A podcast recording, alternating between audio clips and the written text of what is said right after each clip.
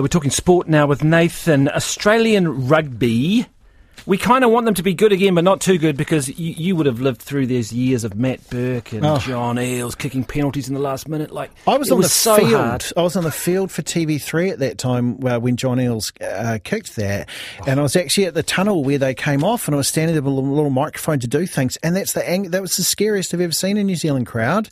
And I remember Norm Maxwell actually, I think it was uh, Jonathan, I forget what his name is, the South African referee. He actually Norm Maxwell was the shield. He grabbed him by the front of the shirt and stood there just these angry people. There were, you know, the old empty uh, plastic Coca Cola bottles flying over my well, head. That's not good. That's it was horrible. It was absolutely horrible. I mean, right. Phil, I don't know if Phil Waugh played in that, but poor Phil Waugh, he's inherited this job as the head of Rugby Australia. And the last, uh, man, it, it, seems more there was a lot of uh, big statements and a lot of bluster hiding a lot of stuff. So lots of things have been uncovered here. The Melbourne Rebels have gone into voluntary administration. They now have to have the government of Victoria save them.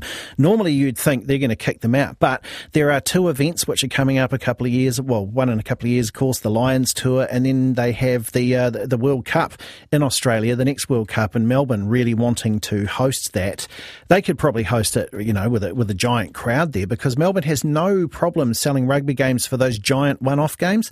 They just don't care about the regular season. So, look, they're they're between nine and ten million dollars in debt Australian. Uh, they owe a lot of rent. They owe a lot of tax as well.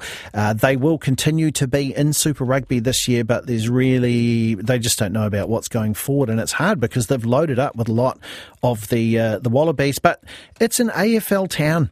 It always has. Well, mm. it used to be the VFL back in my nana's day, uh, but it's an it's an AFL town, and uh, that's why every other sport struggles when it goes there. Uh, and Joe Schmidt will make a difference. yes, he will. He will make a difference. He's excellent. We're, we're, also talking just very quickly on today. A bit of uh, football around, bit of uh, the cricket not going so well. The under 19s. Oh boy, yeah. I just had a look back over that. So you've been reading it in the bulletins there about the crushing uh, loss to India. Extra crushing. I had a look. I mean, not only did one of the Indian openers, uh, uh, top order batsmen, get about 130, none of our under 20, under 19 batsmen got a score higher than 20. In fact, no one reached 20.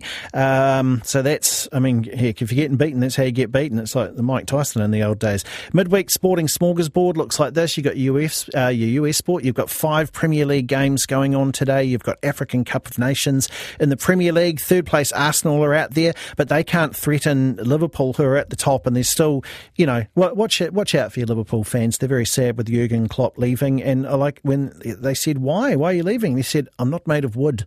I'm tired.